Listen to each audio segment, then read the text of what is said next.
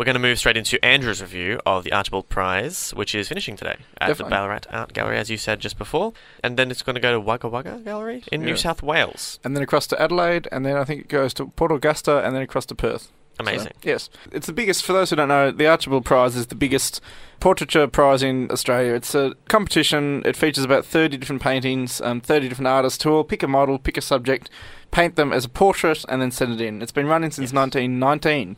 So it's enormously long and a huge part of Australian cultural heritage and the history of our art.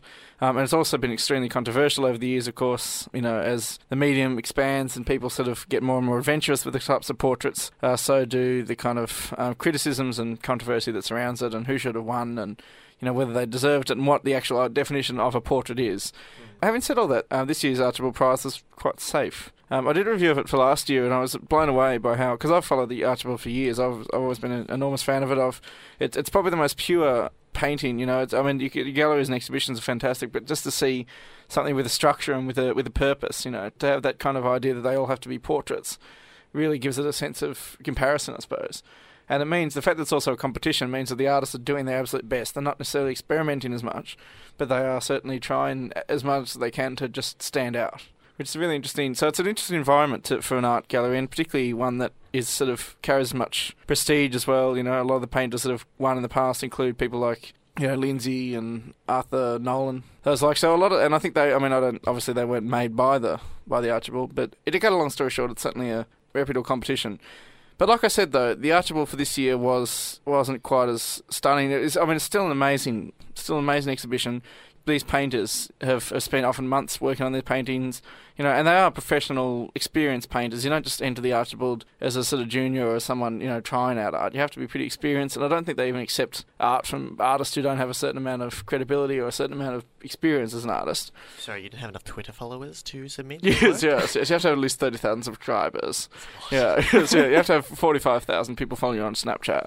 no, they um they do have to be pretty established. They do have to be sort of. I think these days I probably do measure them in Twitter followers and subscribers, actually, kind of think of it. Because that's as good a way as any to know how well To a someone. degree, I would say. Yeah. Like, I, I think it does, I suppose, measure a following because we had artists on the show recently who were talking about sort of making their way into getting their stuff out there. They're like, yeah, you know, if you're going to have social media as a sort of outlet for your things, make sure you're posting every day, kind of Yeah. thing. And it does actually enlarge your following. And people are like, oh my god, this is great. They've put a lovely filter on the Instagram photo of this portrait Yes. they're making, and they're going to tell my friends about it and send it to Yeah. their friends, and then everyone loves them.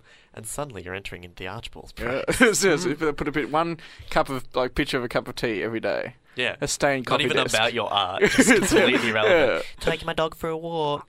It's like, wow, this guy needs to be in, Yeah, a in the star. big leagues. so, so, yeah, move over Picasso. Um, so anyway, that's. But I guess that it's not so much about being, you know, talented as it is just having the experience and the years. Getting I back mean, to this talent year's. helps, surely. Yeah, no, no, it does. It does. I mean, I wouldn't say that about this.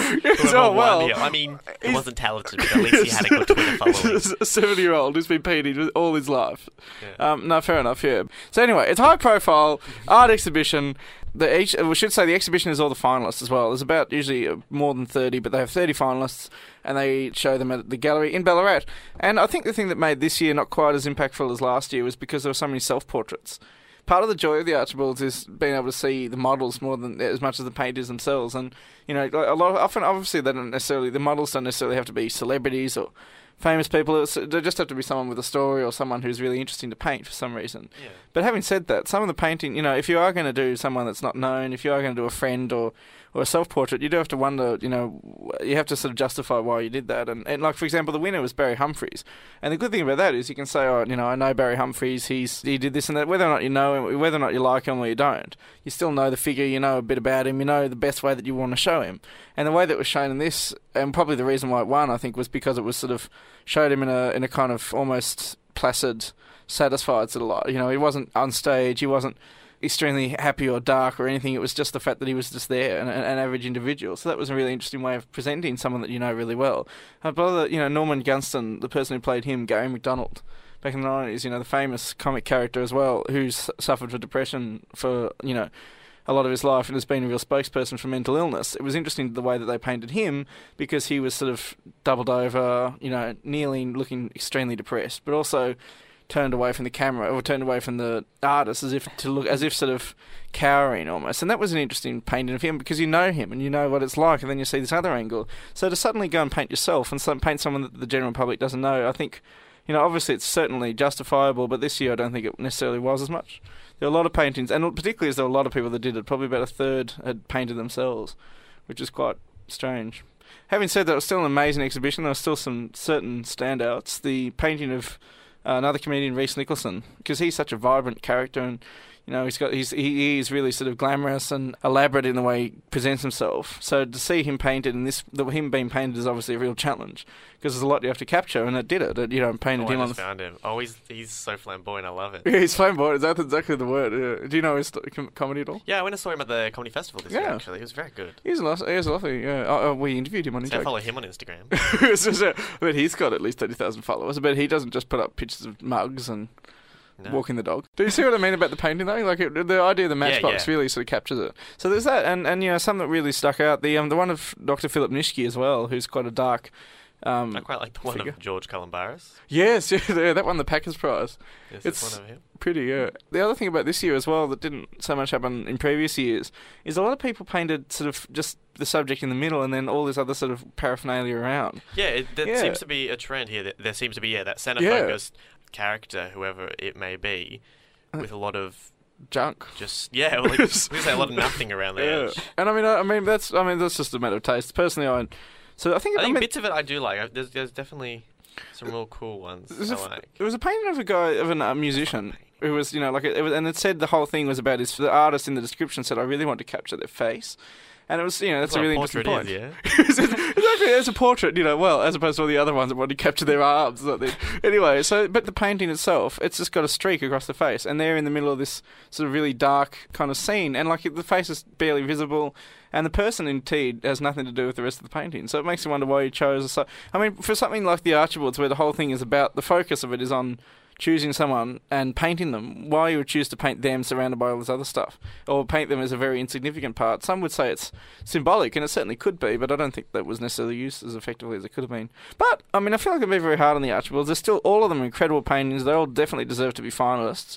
Um, and also, it's just, that's this is part of the fun of it is the chat. I mean, looking there, have you got one, Thierry, that you sort of Uh, uh, oh, this one's pretty cool. Michael McWilliams, Mm. the usurper's self-portrait. That's cool. He's like a tree man. Oh yes, yeah, that one's pretty that's cool. beautiful. Yeah, that one. He's like a tree person. It's kind of like is that a commercial? You know how there were people made out of like vegetables. Yeah, yeah. That, that comes to mind. I'm not sure that was a commercial for like the Food Channel or something. it was like an actual paintings, weren't they? Like all in the style of actual yeah, old painting, were- Renaissance yeah, paintings. It's kind of yeah. like that, and it's kind of like With people food. recognize the person, Yeah. even though we don't recognize them as vegetables made to make look like people. We recognize them as pe- I don't know. I'm just talking. But it, right, it was actually it was, and that one that painting is huge in person, and that's the Yeah, other thing as it. well. Because some of them, a lot of some of them are really small, and, and you didn't sort of on the website they look incredible, and then you get up close and they're tiny, or vice versa.